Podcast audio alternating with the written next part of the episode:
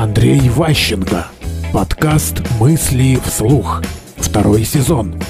Всегда держи себя в руках. Когда вы находитесь в положении обиженного, очень быстро это переходит в обратную сторону. Когда у вас появляются рычаги воздействия на клиента. Часто работник, который вчера был оскорблен и обижен, завтра сам делает то же самое в отношении других, более слабых работников. Неважно кого, клиентов, партнеров. Поэтому очень важно, я повторю это много раз, вопрос владения собой, самообладание. Это очень важно. И не имеет значения, на какой вы стороне. Вы клиент или вы кому-то оказываете услуги. Нельзя нарушать закон и правила во время деловой коммуникации. Такое поведение недопустимо и очень сильно осуждается. Часто это уголовно наказуемая вещь. Мысли вслух. Слушайте новые выпуски и ищите аудиокниги Андрея Ващенко на Литресе.